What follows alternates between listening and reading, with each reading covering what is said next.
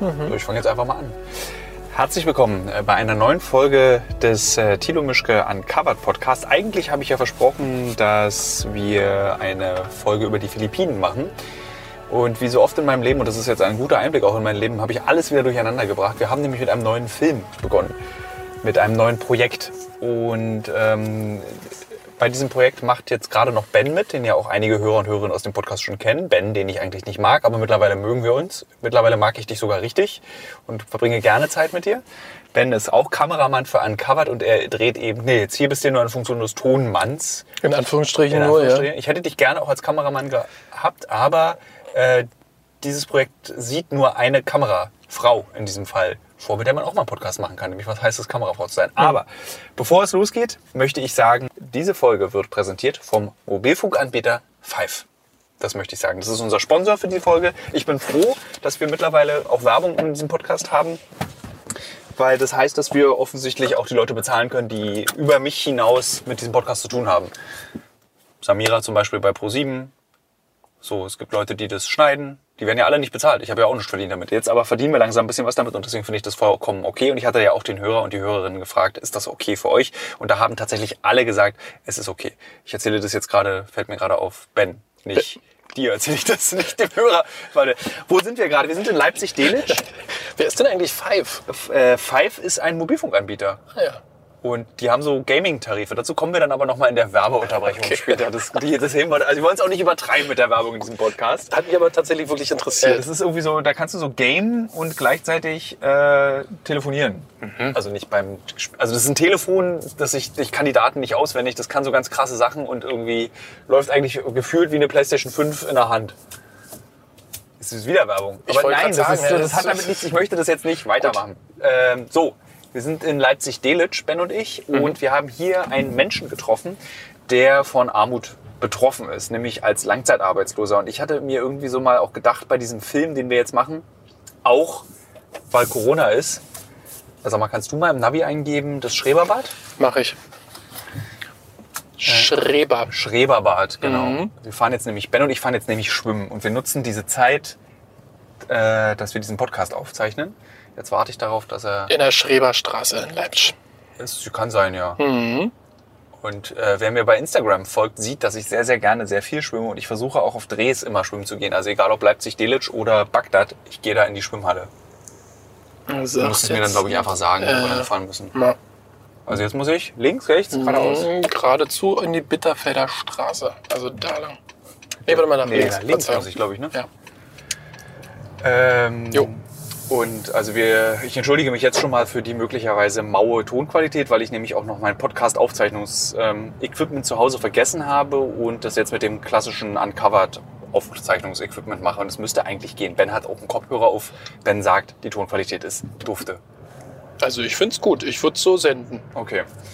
Ähm, ja, wo waren wir stehen geblieben? Wir machen- müssen jetzt doch nach links tatsächlich. Oh. Wir, ha- wir haben uns verfahren schon ganz am Anfang. Ich war doch Wir mit rechts gefühlt richtig. Äh, wir machen einen Film, wie gesagt, über Armut und ein bisschen auch, weil ich das Gefühl habe, dass dieses Bild, was wir vermittelt bekommen durch Medien, nämlich durch RTL 2 hauptsächlich und Bild, was ist eigentlich Armut, komplett verfälscht ist. Also wir denken ja, glaube ich, in Deutschland, Hartz IV bedeutet, du bist irgendwie so, du benutzt eine Fahrkarte, um dir den Arsch abzuwischen. Du bist geistig gestört. Du bist geistig gestört, du irgendwie so, du, du äh, bezeichnest irgendwie Mortadella als Biowurst und irgendwie bist lebst verwahrlost in Schimmelbutzen und bist Ja. eigentlich total kaputt. Und ich glaube, dass die Idee dieses Programms ist es, ähm, Ben ist auf jeden Fall ein super Navigator. ich habe es nicht ganz gerafft, dass ich dich jetzt führen muss. Du musst nur, ich, Ja, ich fühl dich jetzt. Und du, da ich Einfach die- geradezu jetzt. Danke. Äh, weil, das, äh, äh, weil ich die Stimme vom Navigationssystem nicht immer in dieses rein. Du bist sozusagen das Navi. Also die Idee von so Programmen von ist immer so, dass man herabgucken kann. Mhm. Und das schadet einfach allen Menschen in Deutschland, die von Armut betroffen sind. Und wir haben uns gedacht, wir machen jetzt einfach mal einen Film, um dieses so wie, wie sieht die Wirklichkeit aus? Also wie sieht Armut in Deutschland wirklich aus? Und dazu werden wir jetzt auch, glaube ich, einige Podcasts machen, weil wir den ganzen Mitte Juli bis Anfang August sind wir damit beschäftigt. Und dann lässt sich, glaube ich, einiges zu machen. Und du, ich meine, dich habe ich ja so als Kirchenmaus auch kennengelernt, lustigerweise. Deswegen wollte Mhm. Ja. ich mit dir auch den ersten Podcast machen, weil du bist eigentlich ein Beispiel dafür, dass irgendwie Armut einfach auch jeden betreffen kann. Also du hast Abitur, Mhm. du hast irgendwie auch mal so, so getan, als würdest du studieren, so wie ich. Ja. Äh, du bist irgendwie einigermaßen gebildet, würde ich sagen. Dankeschön. Du bist fleißig, ehrgeizig und irgendwie Ja. trotzdem warst du, hattest, hast du ALG zweimal bekommen. Ich habe ein gutes Jahr Hartz IV bekommen. Ja. Und ich habe lange Zeit tatsächlich wirklich in Armut gelebt, kann ich so sagen. Aber halt auch schon relativ früh. Also Ich weiß, wie war, wie war das denn? Also bei mir war das so, ich, Ja. das, das wird auch Thema in dem Film werden, dass ich als Kind jetzt auch nicht in den reichsten, äh, ich war jetzt nicht irgendwie so Ossi-Elite oder sowas, Mhm. dass es irgendwie uns blendend ging und wir irgendeine Datsche irgendwo bei Berlin hatten, sondern das ging uns eher so normal bis schlecht, aber ich habe es halt auch nicht gemerkt. Aber ich meine, und dann gab es ja immer dieses, es ist ja dieses Schreckgespenst, Hartz IV. Also du heutzutage. ja, schon, schon immer, glaube ich, ne? Sozialhilfe war es früher. Na, aber Sozialhilfe war damals noch nicht so schlimm. Also ich glaube, mit ALG 2, um es mal richtig zu benennen, ähm, ist es erst so richtig schlimm geworden, Anfang der Nullerjahre. Ich glaube, da fand dann erst diese richtige Massenverarmung statt. Äh, und, äh, also was war, ich glaube, wichtig, also wenn du, du kannst auch sagen, ich will darüber nicht reden. Das- Ich rede darüber sehr gerne, weil ich Also wa- was, hat, was ist passiert, dass Ja. du plötzlich ALG 2 bekommen hast? Naja, man muss ja, glaube ich, da viel früher anfangen, weil du ja in... Achso, wir, warte, bevor du weiter Ja. erzählst, für den Hörer. Also wir machen das jetzt folgendermaßen. Ben und ich fahren jetzt zum Schwimmbad. Ach ja, mhm. Dann kommt Werbung. In der Zeit gehen Ben und ich schwimmen. Und wenn wir wieder zurück nach Leipzig-Delitzsch fahren, ist der zweite Teil des Podcasts. Mhm. Wenn wir uns aber nichts zu erzählen haben, können wir auch nach dem ersten Teil wieder aufhören. Aber erzähl jetzt erstmal, also das wollte ich nur dem Hörer mal so als Struktur für diesen Podcast geben. ja. So. Ähm, genau. Also Armut beginnt ja, glaube ich, schon relativ früh. Also Armut wird ja auch ein bisschen vererbt in Anführungsstrichen oder wird so weitergeben von der Elterngeneration über auf die nächste. Und ich bin halt schon in relativ sparsam, in spärlichen Verhältnissen groß geworden. Das hast du natürlich als Kind damals nicht so realisiert und auch nicht so wahrgenommen, äh, weil sich die Eltern viel, viel Mühe gegeben haben und trotz dessen man nur eine Hose hatte, ähm, die trotzdem irgendwie immer gewaschen hat und dann auf den Heizkörper gepackt hat, damit man nächsten Tag wieder eine saubere Hose hat oder so. Und dann wurde selber gekocht und äh, Aber das ist zum Beispiel, wenn du mir das Ja. so beschreibst, eher so krass normal. weiß ich nicht, ob es normal ist. Also, du mit vier Kindern, also du hattest so auch vier Geschwister. Vier, genau, drei, Ja. also drei Geschwister, wir waren zu viert. Mm, Und dann habe ich Abitur gemacht und da ist es erst so richtig auffällig geworden und die anderen konnten sich dann irgendwie schon haben ein Handy gehabt, so Ende der 90er oder haben irgendwie die krassen Markenklamotten. Ich wurde so gehänselt. Wurdest du, ja? Ja, ja, extremst. Und dann habe ich halt probiert, irgendwie so in der 8., 9. Klasse noch irgendwie dazuzugehören. Habe dann irgendwie so Fishbone-Klamotten mir von meinem ersten Ah, selbstverdienten Geld gekauft. Äh, das es gab bei New damals- Yorker, ne? Genau, weil es Ja. damals so die Marke war, die man anziehen musste, um cool zu sein, in Anführungsstrichen. Und ja, und dann äh, habe ich mir da von meinem ersten selbstverdienten Drospa-Geld, weil ich habe so Drospa-Prospekte mit 13, 14 ausgefahren, war ich dann mit meinem Vater, weiß ich noch, in New Yorker und habe dann so Fishbone-Klamotten gekauft und dachte, cool, jetzt gehörst du dazu. Das war bei uns ja natürlich- eher so Trottelkleidung. ja, hat natürlich nicht funktioniert, weil irgendwie, wenn du einmal so Outsider bist, dann bleibst du halt irgendwie der Outsider. Und dann habe ich es irgendwann einfach sein lassen und habe das auch nicht weiter irgendwie jetzt äh, versucht, ja, in Anführungsstrichen, ja, wie soll ich sagen, so mehr, mehr nach außen zu sein, als ich tatsächlich bin, sondern habe das dann einfach dann irgendwann in der 11., 12. dann Secondhand-Klamotten, dann hat man das irgendwie gepflegt, dass man gesagt hat, die, die Ja. Einzigartigkeit oder die Besonderheit macht man über den Kleidungsstil. Es muss nicht teuer sein, aber das macht man halt einfach über, über die Improvisation, über, über Stil an sich Ja, so. heute trägst du nur kurze Hosen und Unterhemd, seit Genau. ich kenne. So egal wie So. kalt es draußen ist, kurze Hose, Unterhemd, Ben schwitzt eh alles durch. Genau, weil ich immer unter Strom stehe. Genau, und dann Abitur gemacht und dann Zivildienst. Dann äh, habe ich alleine gelebt, beziehungsweise in der WG und äh, dann hat sich das irgendwie so weitergetragen. Und dann habe ich auch so Anfang der 20er nicht so richtig gewusst, was ich mit meinem Leben anfangen soll und habe dann mich so mit kleineren Jobs, Nebenjobs irgendwie so durchgeschlagen, habe am Theater gearbeitet. Ähm, Aber das klingt ja alles noch normal. Das Ja. klingt ja alles nach so, wie so ein Leben Anfang 20 eben, äh, zumindest in Berlin, Potsdam abläuft. Ja, genau. Kann man noch so sehen, ist dann die Frage. Also ich habe damals halt auch schon angefangen, so Schulden ähm, anzuhäufen. Das ist es nämlich, glaube ich, dieses Schulden. Ja, ja. aber nicht Schulden so äh, en masse, so Tausende oder so, sondern ich hatte dann mal in der WG Mietschulden, konnte irgendwie eine Miete nicht bezahlen und dann die zweite und dann hat das dann halt auch irgendwann so am, also hat, hat mir sich das halt einfach auch hart gewurmt und macht also hat mir ein extrem schlechtes Gewissen gemacht und dann vergräbt man sich und dann ja, kommt man nicht mal aus dem Zimmer und dann kommt eins zum anderen. Dann bin ich irgendwie in der Zeit auch wieder zurück zu meinen Eltern aus der WG ausgezogen. Die haben die, WG, äh, die, die Kosten damals dann für mich übernommen. Waren, glaube ich, zwei oder drei Mieten, die sie dann Ja. bezahlt hatten. Und dann habe ich bei meinen Eltern gewohnt eine Zeit lang und dann bin ich mit meiner damaligen Freundin zusammengezogen und habe dann gesagt, okay, jetzt machst du mal was Seriöses und habe studiert an der FU Geschichte und Politik Bist du wirklich hingegangen? Ja, ich bin, ja doch, wirklich, ich bin anfangs hingegangen. Ja. ja, ja, nee, nee, ja, ja, jetzt kommt's ja. Ich bin anfangs hingegangen und habe aber gemerkt, ich äh, krieg das nicht so richtig hin, das alles miteinander zu handeln. Also diese Struktur aufzubauen mit äh, 25, 26, also jetzt wieder lernen, disziplinieren, nebenher arbeiten gehen, habe auch nicht besonders viel BAföG bekommen. Äh, Meine Eltern haben mich nicht unterstützt, beziehungsweise konnten es zu dem damaligen Zeitpunkt auch überhaupt nicht.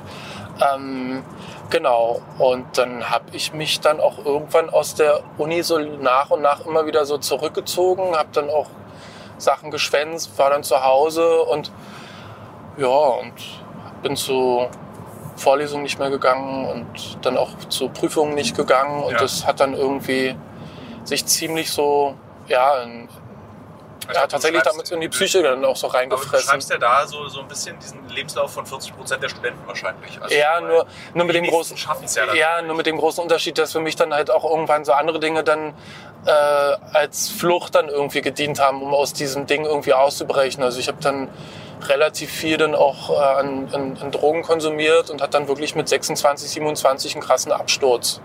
Ja. Also wirklich, mir ging es dann richtig, richtig schlecht. Also ich war dann in einer tiefen Depression, weil ich dann so mit 27 zurückgeguckt habe, so meine Schulkameraden, Schulfreunde gesehen habe, die schon so fast mit ihrem Studium fertig waren. Die ersten haben irgendwie Kinder bekommen und Du kanntest den Türsteher im Berg. äh, ja, ich kannte Sven Mark war ziemlich gut und der hat mich auch so sehr gemocht, dass er mich immer reingelassen hat. Ja, es ist aber nichts wert. Es ist tatsächlich nichts wert, aber da denk, darüber denkst du erst mit Ende 20 so das erste Mal so richtig nach. Ich habe irgendwann diesen Begriff Quarter Life Crisis äh, gehört, der das so beschreibt. Ja. So Mitte 20, Ende 20 das erste Mal zurückzuschauen, zu gucken, wo stehst du eigentlich und was hast du mit 19, 20 dir eigentlich von, vom Leben vorgestellt und jetzt eierst du so mit 27 noch rum. Und dann habe ich mir Hilfe gesucht und genau. Und habe dann in der Zeit, wo ich halt im Krankenhaus war, ähm, beschlossen. Ja, genau. Ich war, war da fast drei Monate, um mal komplett rauszukommen aus dem ganzen Kreislauf. Aber das Krasse ist, was Ja. du gerade beschreibst, ist dieses, ähm, was ich äh, für die Recherchen, die wir letztes Jahr auch gemacht haben, für diesen internationalen Teil dieses Armutsfilms. Warte mal, dein Ton läuft nicht, sehe ich gerade. Seit wann? Äh, Das ist natürlich doof, mal, dass man das gleichzeitig nicht. Warte mal kurz, du musst mal schnell ranfahren. Ja, ich kann dir. Ist auch no link, nee. Warte mal, dann ist dein, Funkstrecke aus. die Funkstrecke aus. Ich gebe dir mal kurz einen anderen. Also meine hat, meine ist. Äh, oder schließt den Akku einfach an. Nee, guck mal, ich gebe dir einfach eine andere. Die, schnell den Akku, dann können wir das tauschen. Ja, das ist leider äh, das ist das Prinzip des Live-Seins. ja, ich, ich mag das ja. Normalerweise mal. muss man das rausschneiden, aber äh, Wir finden schnell eine Lösung. Aber jetzt bist du wieder online. Jetzt bin ich wieder da. Jo. Gut, dann äh, mal gucken, ob der wann. Na, wissen wir nicht, aber vielleicht hat man mich ja verstanden. Ich habe ein bisschen was gehört, also du bist Okay. ja nicht so weit weg. Äh, na, hoffentlich war dann die Anmoderation und so drauf mit. Die habe ich noch gehört, da habe ich auch noch Okay. aufgeguckt. Äh, also wir hatten gerade ein kleines Tonproblem, das haben wir jetzt gelöst und wir waren stehen geblieben bei, genau, was ich gerade sagen wollte. Und zwar, was eben so oft ist, was mir auch aufgefallen ist bei den Recherchen für diesen internationalen Teil dieser, unseres Armutsfilms, dass echt in ganz großen, in ganz häufigen Fällen, nee, in sehr häufigen Fällen einfach die, der psychische Zustand des Betroffenen damit zu tun hat. Ja, Also dass es nicht ist, wie man so oft kolportiert, Dummheit, Faulheit, irgendwie Antriebslosigkeit ist, sondern dass es oft Absolut. wirklich die Seele ist, die einem da selber im Weg steht. ja. Äh, sich diesem, dieser Vorstellung von was ist Erfolg, was ist kein Erfolg äh, zu, im Weg steht. Naja, ich habe einfach keine Sinn, keinen Sinn darin gefunden, mich irgendwie zu, herauszukommen, jetzt irgendwie eine Perspektive aufzubauen, jetzt für irgendwas zu, zu, zu brennen oder irgendwo hinzustreben, zu sagen, das mache ich jetzt und das mache ich gerne und dafür setze ich mich auch ein und da gehe ich dahin und mache das und hier und kümmere mich halt einfach um mich und mein Leben. Ja. Also das hat sich einfach in einer extrem tiefen Sinnlosigkeit halt einfach immer wieder verloren. So und über Jahre halt. Also ich hatte das schon, glaube ich, relativ lange und habe es aber nie so richtig realisiert und dachte so, ja, reiß dich doch mal zusammen und jetzt gehst du wieder zur Uni oder jetzt suchst du dir da einen Job. Und ich habe natürlich auch nebenher gearbeitet. Es ist jetzt ja nicht so, dass Ja. ich irgendwie jahrelang irgendwie nichts gemacht habe. Ich habe mit meinem besten Freund irgendwie zusammen eine Pizzeria zusammen aufgebaut, äh, habe auch im Theater gearbeitet und ähm, ja, also ich habe immer auch irgendwie gearbeitet und mich so durchgeeiert, aber es hat nie dazu irgendwie gereicht, dann zu sagen, jetzt baust du dir eine Zukunft über, die, über dieser Sache Ja. auf, so nimmst dein eigenes Leben in die Hand und konstruierst deine Zukunft. Was das krasse an dir ist, ist, dass du wahrscheinlich durch diese Vergangenheit so mega ehrgeizig bist. Also du bist Ja. halt so zehnmal ehrgeiziger als ich oder Leute, die ich kenne, dass du einfach so acker, acker, acker und ich muss jetzt wirklich alles dafür tun. Ähm, und, Das mag sein, ja, als zum vielleicht. Beispiel mit Simon, also ich, äh, Aber eher so aus dem, aus den Dingen heraus, ich war dann so glücklich mit 27, 28, jetzt habe ich was gefunden, was irgendwie total zu, meinem, zu mir passt und zu meinem Interesse und äh, also zu dem, was Kamera. Um- Ja, auch Kamera, ja. Doku, Film. Du hast ja. Ja. damals noch nicht sofort als Kameramann ich... gearbeitet, Genau, sondern aber dieses Dokumentarfilm, Reportage, andere Leben zu beobachten, so in andere Lebensrealitäten einzu, einzudringen und, und die halt einfach zu sehen. Und, Also ich Ja. habe nach meinem Volontariat in Hamburg bei dem Videospielmagazin habe ich Arbeitslosengeld beantragt und habe dann und das ist das einzige Mal in meinem Leben, dass ich dann so- sozusagen Leistungen vom Staat bezogen habe äh, und habe dann ein halbes Jahr Arbeitslosengeld be bekommen und dann habe ich diese wie eine Ich AG nannte sich das damals, dass du eben so gefördert wirst, dass Mhm. du dich da selbstständig machst. So, das war mein Start. Ähm, aber ich hatte auch Freunde, die dann eben auch so ähnlich und dann hat es aber nicht geklappt und dann haben sie eben Hartz IV bekommen. Mhm. Wie war das dann so? Also wie war der Schritt für dich dann dieses, das ist ja dann auch nochmal so eine, man gibt so komplett die Kontrolle ab. Der Staat ist jetzt für einen verantwortlich. Ja, aber das war natürlich aus einer Situation heraus, wo ich schon im, also aus heutiger Situation extrem weit unten war. Also damals habe ich mich wirklich wie der allerletzte Idiot gefühlt. Also auch der Schritt ja, erstmal diese Hilfe anzunehmen, dahin zu gehen, auch zu realisieren, oh Gott, wo bist du ja eigentlich gelandet? So bis Ja. du dann irgendwie nach der ersten Woche, zweiten Woche mitbekommst, ja, hier sind ja ganz viele, in Anführungsstrichen, normale Leute, so, die halt einfach ein Problem haben. Also um es jetzt mal salopp zu sagen, in der Klapse. Ich bin in der Klapse. Ich Ja. habe damals, die erste Woche, habe ich wirklich im Bett gelegen, Embryonalstellung, habe aus dem Fenster geguckt und da gedacht, äh, du bist einfach mal äh, echt im falschen Film. So bist du dann halt so nach zwei, drei Wochen realisierst, nee, du bist genau richtig hier, weil alle anderen hier auf demselben Level sind, sie wollen sich endlich helfen lassen. So. Also ist lustig, dann ist es eigentlich ein Doppelpodcast, nämlich der Podcast Psychische Erkrankungen und Podcast Hartz IV. Es, wie, wie gesagt, es hängt ja miteinander irgendwie auch immer wieder zusammen. Und wie war, ich meine, wenn du so verletzlich und so schwach warst in der Ja. Zeit, wie konntest du dann Hartz IV beantragen? Das Weil hab das ich ist ja halt- auch total ja, ja. kompliziert. Das ist Mhm. ja, glaube ich, nicht einfach, ne? Das war noch nicht so weit. Also es war erst noch so, dass ich BAföG bekommen habe zu der Zeit. Ja. Ähm, und erst dann, als ich aus dem Krankenhaus herausgekommen bin, also nach den elf Wochen, und in der Zeit habe ich halt viel für mich verändert im Kopf, dass ich gesagt habe, okay, ich beende mein Studium, das ist nicht das Richtige für mich, dieses Einzelkämpfer-Dasein, dieses äh, Ewigkeiten in der Bibliothek, dieses irgendwie, ja, sich selbst disziplinieren, ohne Ja. dass man irgendwie einen Druck hat von außen, das ist nicht meins. Ich brauche ich brauche irgendwie eine andere Struktur. Und dann äh, habe ich, genau, dann habe ich mich exmatrikuliert. Und Was auch ein krasser Schritt ist. Also, weil ich Ja. viele Freunde haben, die irgendwie 45.000 Se- Semester im Bachelor waren und sich dieses Exmatrikulieren lassen, ist ein Schritt, der, den unterschätzen viele, dass es doch ganz schön schwer ist, eben diese, sich einzugestehen, ich bin nicht der Richtige für ein Mhm. Studium. Das war auch für mich schwer, als ich dann mein Studium abgebrochen habe, zu sagen, okay, ich bin offensichtlich nicht so ehrgeizig, dass ich ein Studium durchziehen kann. Ja, ich weiß gar nicht, ob es was mit Ehrgeiz direkt zu tun hat, weil du ja, wie du feststellst, ich heutzutage sehr ehrgeizig bin. Na, aber oder vielleicht es damals Sache, einfach nicht ja. so weit war oder nicht gespürt habe. Vielleicht würde ich heute mit 37 äh, das anders empfinden. So. Ja. Ähm, genau. Ich glaube, dass es nicht nur was mit Ehrgeiz zu tun hat, sondern noch mit vielen anderen Komponenten wie materieller Sicherheit, ähm, einer gewissen Struktur, die das halt auch irgendwie fördert, einem Freundeskreis, der vielleicht das auch irgendwie äh, forciert, Eltern, die sagen, du hast jetzt vielleicht auch einfach mal äh, dich zu disziplinieren, mach das jetzt einfach mal, Mhm. verdammt nochmal. Also es sind viele Faktoren, die da zusammenkommen. Ähm, also nicht nur Soft Skills, sondern auch Hard Skills. Ähm, genau. Und das Dingens war halt, dass ich dann danach relativ schnell dann ein Praktikum angefangen habe. Ähm, bei meinem Schwager damals, bei der, Produkt bei der Produktionsfirma, der hatte so Fotos von mir gesehen, die ich gemacht habe. Meinte, ey, du hast echt einen Blick und du hast ein Händchen. Und ich habe halt schon, seit- seitdem ich 14 war oder so, 15 fotografiert. Ja. Und äh, genau, hatte das eigentlich immer schon so als Hobby. Genau, und über das Praktikum bin ich dann so langsam dann rein. Und dann habe ich äh, mich beim Arbeitsamt gemeldet und gesagt, ja, ich brauche Unterstützung.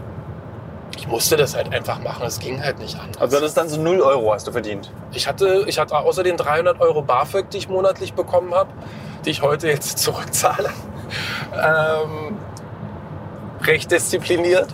So viel war es jetzt auch nicht insgesamt. Ich glaube, ich habe vier, ich muss jetzt 4000 Euro, musste 4000 Euro. Das kannst du ja, glaube ich, bei BAföG kann man sich ja Zeit lassen bis zum Renteneintrittsalter. ne? Ja, ich zahle das jetzt ziemlich diszipliniert zurück, weil ich es einfach weghaben möchte. Aber genau. Und dadurch, dass ich halt dann auch keine Einkünfte hatte und dann auch ein bisschen Stress damals von meiner damaligen Freundin hatte, dieses Jahr, jetzt bist du raus, jetzt mach doch mal was, such dir doch mal einen Job. Und irgendwie war es so, ich konnte das gerade noch nicht. Es war irgendwie, weiß nicht, kommst da frisch aus dem Aquarium raus und bist dann plötzlich wieder im offenen Ozean und bist damit auch, oder ich war damit einfach überfordert. Ich glaube, das geht aber auch vielen so, die, die diese Erfahrung gemacht haben, dass du erstmal so, ja, so ein bisschen auch wieder orientierungslos bist. Auch wenn du der Meinung bist, du hast viel jetzt gerade gelernt, aber trotzdem dich wieder mit der harten Realität zu konfrontieren, ist schon ziemlich, ziemlich bitter. Und hatte damals halt auch nicht so die Unterstützung von ihr, dass sie gesagt hat, ach, weißt du was, mach, lass dir mal ein, zwei Monate Zeit. Ich, sondern sie hatte halt auch nicht viel Geld und wir hatten halt einfach einen harten Struggle. So. Also aber wie lebt sich das denn? Also Ja. du hattest 300 Euro BAföG, das geht Ja. drauf für Miete, fertig. Genau.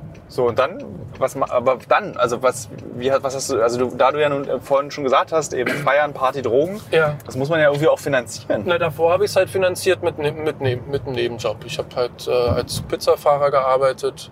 Ähm, genau, und habe damit halt immer so ein bisschen was Und das mit ging dann direkt, das Geld ging direkt in die Cannabis-Spritze, ne? Ja, Cannabis und äh, ja. Piep und Piep und Ja. Piep. Ja, klar. Äh, ich, ich wollte jetzt hier nur Cannabis-Spritze sagen, weil das wegen alten Leuten, die immer denken, dass man sich Cannabis spritzt. Oh, ich hätte hier links abbiegen müssen. Mist. Haben wir mehr Zeit für den Podcast. Ähm, Genau, und dann war aber relativ schnell klar, ich kann das weiter- so nicht weiterführen. Meine Freundin macht das nicht lange mit. Ich will auch niemandem jetzt so hart auf der Tasche liegen, sondern ich mache das jetzt einfach. Das ist ja auch dafür da.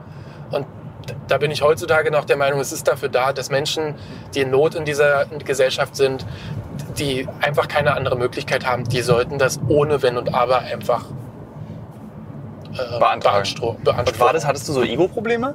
Ein bisschen, ja. Es ist schon ein komischer Weg, dahin zu gehen. Wie ist denn der? Also ist es dann so, googelt man Hartz IV und Ja, dann ja. Und dann gehe ich da hin und bin halt ehrlich. Ich sage, ich komme gerade aus dem Krankenhaus, ich war wegen einer schweren Depression da.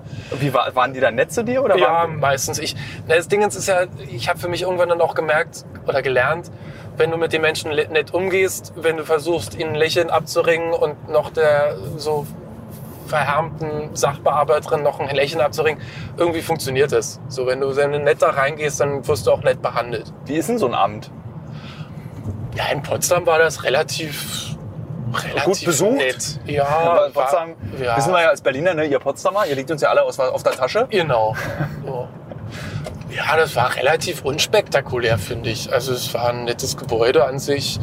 Ähm, natürlich der Gang an sich ist jetzt nicht der leichteste, aber wenn du natürlich, da kann ich jetzt nur von mir sprechen, wenn ich jetzt in so einer Situation bin und ich fühle mich schon ganz weit unten, wenig Selbstwertgefühl, wenig Selbstbewusstsein und ich der Meinung bin, jetzt nehme ich meine, mein Leben in die Hand, weil ich habe mir eingestanden, ich will jetzt mir Hilfe suchen, dann geht's ja weiter. Also das ist dann die nächste das ist ja schon Hilfe. der, nächste- ist ja schon der Genau. erste Schritt, ist ja schon der richtige. So. Und, und, und die Hilfe impliziert dann die nächste Hilfe. Und dann sagst du, okay, ich brauche jetzt einfach diese Hilfen, um wieder auf die Beine zu kommen. So. Und das ist ein ein Eingeständnis natürlich und dann irgendwann halt auch der Weg. Und den gehst du dann halt einfach. Und dann sitzt du da und dann kriegst du so ein Bo. Ist das kompliziert? Ist das so, äh, so wie heißt das, äh, Äh, also so, So viele Formblätter Ja. halt, ja. Und Musste halt alles, musste ich halt komplett nackig machen. Ist jetzt auch schon eine ganze Weile her. Ich kann es jetzt nicht mehr aktuell sprechen, äh, davon sprechen. Das ist jetzt schon gute zehn Jahre her, dass ich das gemacht habe. und kam dann sofort Geld? Relativ schnell, ja. Also sechs Wochen oder sowas. acht Also im Wochen. Prinzip wie die, also schnell, langsamer. Das ist relativ. Also ich finde acht Wochen ist relativ langsam. Aber du überlegst. kriegst ja dann auch Geld zurück. Okay. Also, du, also rückwirkend ab dem Antrag quasi kriegst du dann erstmal was ordentliches. Ja, und dann ging es halt noch weiter, dass ich mich damals dann halt auch, wie es so oft in, in solchen Phasen auch ist, du trennst dich dann von fast allem, was irgendwie Vergangenheit war und habe mich auch von meiner Freundin getrennt, bin aus der Wohnung ausgezogen. Wir haben die Wohnung gekündigt und habe mir dann eine neue Wohnung gesucht und habe dann dann auch so äh, Erstbezugszuschlag quasi noch beantragt. Wie Hab viel dann- Kohle gab es damals? Also was ich glaube, so um die 1000 waren das. also, musst Miete dazu- plus Lebenskosten. Ach so, äh, nee, genau, Miete plus Lebenskosten waren so 7, 8, 800, sowas in der Ja. 750 oder sowas. Und dann habe ich nochmal, als ich dann in die Wohnung eingezogen bin, ähm, nochmal für Waschmaschine und ja, so Einrichtungsgegenstände, ich glaube sowas 800 Euro oder so. Aber das ist echt viel Geld Oder eigentlich. ne? 1000 Euro, ich weiß es nicht mehr genau. Ja. Sowas, aber es war knapp, knapp vierstellig, glaube ich. Aber du musst halt schon genau sagen, das brauchst du, das brauchst du, das brauchst du, Couch. Genau, also ich hatte ja nichts. Also ich hatte quasi aus dieser Wohnung fast alles eigentlich zurückgelassen. Ähm, genau. Und hat man sich da irgendwie so, so ausnutzerig gefühlt, dass man so jetzt äh, auf tatsächlich so, was wir heute auch mit den Protagonisten besprochen haben, dieser ewige Vorwurf, dass man äh, anderen auf der Tasche liegt? Nee, gar nicht. Nee, gar nicht, weil ich ähm, mich ja auch relativ Also Steuern hast du ja noch nicht gezahlt. Ja, ja, ich hatte schon, natürlich habe ich Steuern gezahlt. Also ich habe ja auch auf das Gehalt, was ich, Ich, ich habe ja, ich mache nur Argumente anderer. Ach so, es ist ja. jetzt nicht, dass ich will nicht, dass die auch nicht die Hörer denken, dass ich oh, du jetzt hier, ne, aber hier auf meiner Tasche. Erzähl ich aber gleich ab hier. ähm, nee, überhaupt nicht, weil ich mich halt ja relativ früh mit 17, 18, ich habe mich ja schon da in dem Alter sehr politisch engagiert und war auch Anfang der Nullerjahre damals im Anti-Hartz-IV-Bündnis, habe mich engagiert und war gegen, gegen Aber was wäre die Alternative gewesen? Na, einfach weiter Arbeitslosenhilfe. Also quasi es nicht so wenig Geld werden zu lassen. Also der Abschwung damals war ja ein extrem großer. Und auch diese Angst davor, da hinzurutschen, Das ist das Krasse. hat ja viele Leute dazu geführt, dass Deutschland ein Billiglohnland wurde, weil halt einfach die Abschreckung so groß war, dass damals es dann hieß, na ja, entweder akzeptiert er jetzt das Gehalt oder ihr rutscht halt dann gleich relativ schnell in Hartz IV. Also damals waren, glaube ich, die Übergangsphasen noch ein bisschen länger. Ja. Aber trotzdem hieß es ja, ja, jetzt musst du erstmal an dein eigenes ähm, Geld, also du musst an dein Erspartes und an dein, an dein Eigentum und so weiter und so fort. Und dann erst darfst du irgendwann diese Hilfe bekommen. Das finde ich auch so krass bei Hartz IV, dass die dich so äh, wieder aller Datenschutzgeschichten so durchleuchten. du wirst können. komplett gescannt. Ja. Alles. Du musst alles aufdecken. Glaubst du, ist es gerecht, dass sie das machen? Weil ich meine, letztendlich könntest du auch Hartz IV beantragen und irgendwie 100.000 Euro gespart haben und acht Wohnungen besitzen und dann Hartz IV beantragen, weil du ja keine Arbeit machst. Ja, aber das ist grundsätzlich in Deutschland dieses Problem, dir wird immer misstraut. Also äh, nicht erst Ist das nicht richtig? Ich weiß Also so als rhetorische Frage. Ich Ja. weiß, also, Das ist, eine, das ist eine Frage wie, was ist mein Menschenbild? aber ist das nicht so, also Sozialbetrug gibt's ja auch. Das ist ja jetzt nicht so, dass das irgendwie so eine Erfindung ist. Natürlich, aber in einer der reichsten Länder der Erde bin ich der Meinung, dass die paar Prozente, die ein bisschen was rausholen wollen, die kann man aushalten. Aber ich denke eher, dass äh, auf der anderen Seite der Einkommen ein viel größerer äh, Raub stattfindet und ein viel größerer Betrug. wenn Moment, große möchtest, möchtest du sagen, dass äh, reiche Leute den Staat bescheißen? na, Cum-Ex zum Beispiel oder diverse andere Geschichten, die so. Du auch- revolutionär, du. na, gar nicht. Ja, Das ist vollkommen richtig. Es Ich stimme dir ist, ja vollkommen zu. es ist äh, sind ja Tatsachen. Ja. Also, oder das große Also hier Firmen- Wirecard kannst ja... Oder dass große Firmen halt einfach mal so viel Steuern zahlen wie eine Putzfrau Ja. irgendwie im Monat. Also und Apple musste ja zum Beispiel gerade 13 Genau. Milliarden nicht zahlen. genau, echt- echt Also da gibt's beeindruckend ja, wenn man sich damit ein bisschen beschäftigt oder wenn sich die Hörer auch damit ein bisschen- und Hörerinnen damit beschäftigen wollen, es gibt genügend Beispiele, die der, diese Argumentation auch deckeln. So, und dann hast Ja. du dein erstes Hartz-IV-Geld bekommen. Und was war das für ein Gefühl? Ein gutes, weil es mir Sicherheit gegeben hat. Es hat Kann mir die vorstellen, ja. Es hat mir die Sicherheit gegeben, dass ich mich gerade jetzt einfach entspannt auf mein Praktikum äh, konzentrieren kann. Dass ich gemerkt habe, wow, ist das toll. So, mein erster Dreh war als Praktikant, als Produktionspraktikant mit einer Kamerafrau, lustigerweise auch. äh, der erste Dreh in einer in einem Krankenhaus, in drei Krankenhäusern. Wir haben Ja. einen Imagefilm für eine Krankenhauskette gemacht und waren halt innerhalb von drei Tagen in drei verschiedenen Krankenhäusern, in OP-Sälen und bei Patientinnen und Patienten und haben mit Ärzten gesprochen und haben schöne Bilder gemacht. Und ich dachte mir so, oh, wow, das ist ja toll. Kommst hier so. Aber hättest du da nicht im Praktikum auch Kohle verdient? Also es war noch die Zeit, wo man nichts bezahlt wurde für Praktika. Naja, nee, und wo auch mein Chef, äh, mein Schwager war und Ah, nicht ja. so viel Kohle hatte. Also die Okay. Firma, der Firma ging es damals nicht so gut. Und ich habe gesagt, ja, ich krieg gerade ALG 2, ich brauche kein Geld, mir reicht die Erfahrung. So, Ja. Ich bin jetzt einfach. Und auch was wichtig war zu dem Zeitpunkt, eine Struktur aufzubauen. So dieses, du hast einen Alltag. Du Ja. weißt morgens, du fährst jetzt dahin, du verbringst da deine Zeit mit Menschen, die du magst. Äh, du machst irgendwie was Sinnvolles, ähm, du lernst was, was ganz wichtig ist. Und du kommst abends oder nachmittags nach Hause und weißt, cool, das war ein, ein angenehmer Tag.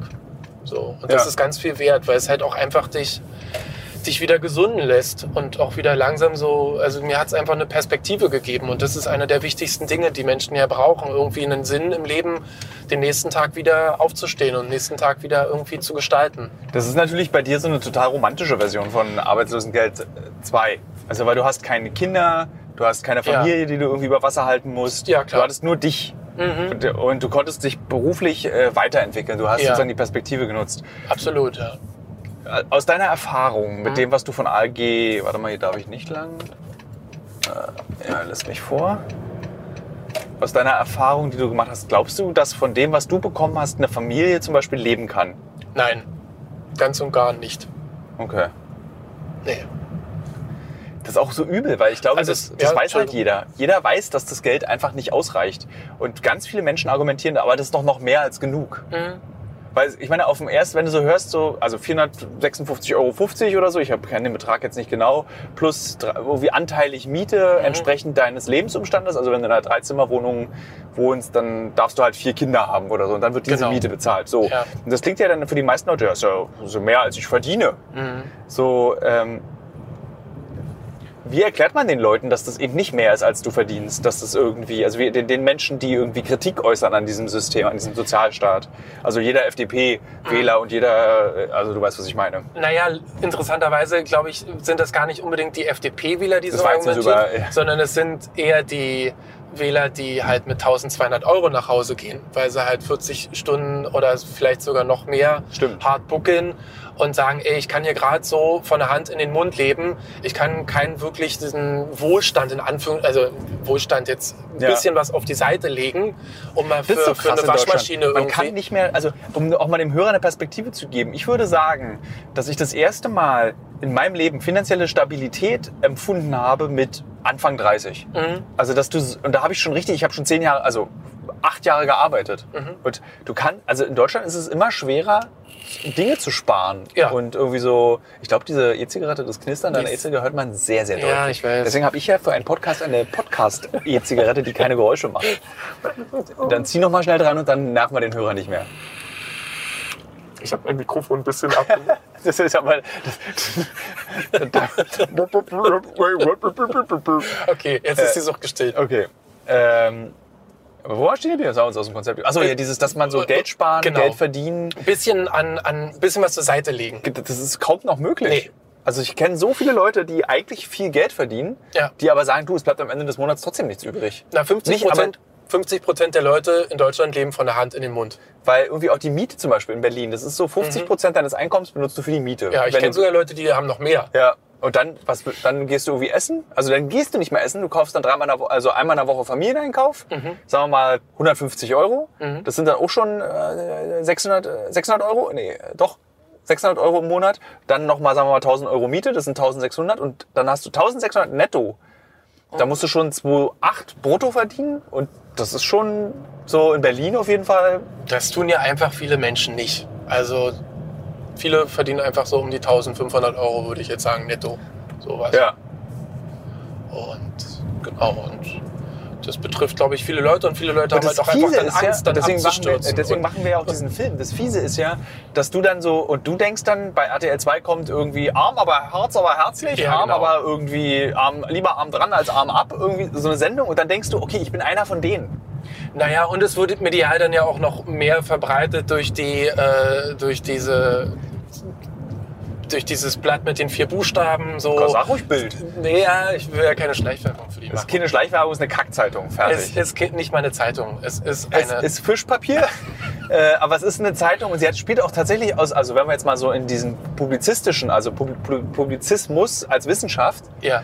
spielt sie auch eine wichtige Rolle. Also es ist ja gut, ein Medium in Deutschland zu haben, an dem man sich abarbeiten kann. Also das ist ja so, wie meine Oma gesagt hat, die PDS-Wählerin war, beziehungsweise die linke Wählerin gesagt hat, es ist gut, dass du bei der SPD bist, Thilo, weil dann können wir uns daran abarbeiten. Und so ein bisschen ist auch die Bild. Also äh, Ich arbeite mich an denen aber nicht mehr ab. Ich konsumiere sie einfach nicht mehr, weil mir die Art und Weise der Berichterstattung halt da sagt dann nicht aber der klassische Bildredakteur, ja, wenn du sie nicht konsumierst, woher willst du denn dann wissen? Ich habe es halt 15 Jahre gemacht und ich habe auch Wallraff gelesen. Also es reicht mir dann halt auch irgendwann. Ist, irgendwann ist halt einfach Schicht Ja, das ist ein bisschen gemein. Das ist so wie bei Galileo ja auch immer jeder denkt, es gibt nur Rutschentests. Dabei haben die sich ja auch weiterentwickelt. Aber ich möchte, also Galileo hat sich tatsächlich weiterentwickelt und äh, Galileo war nie immer nur Rutschentest.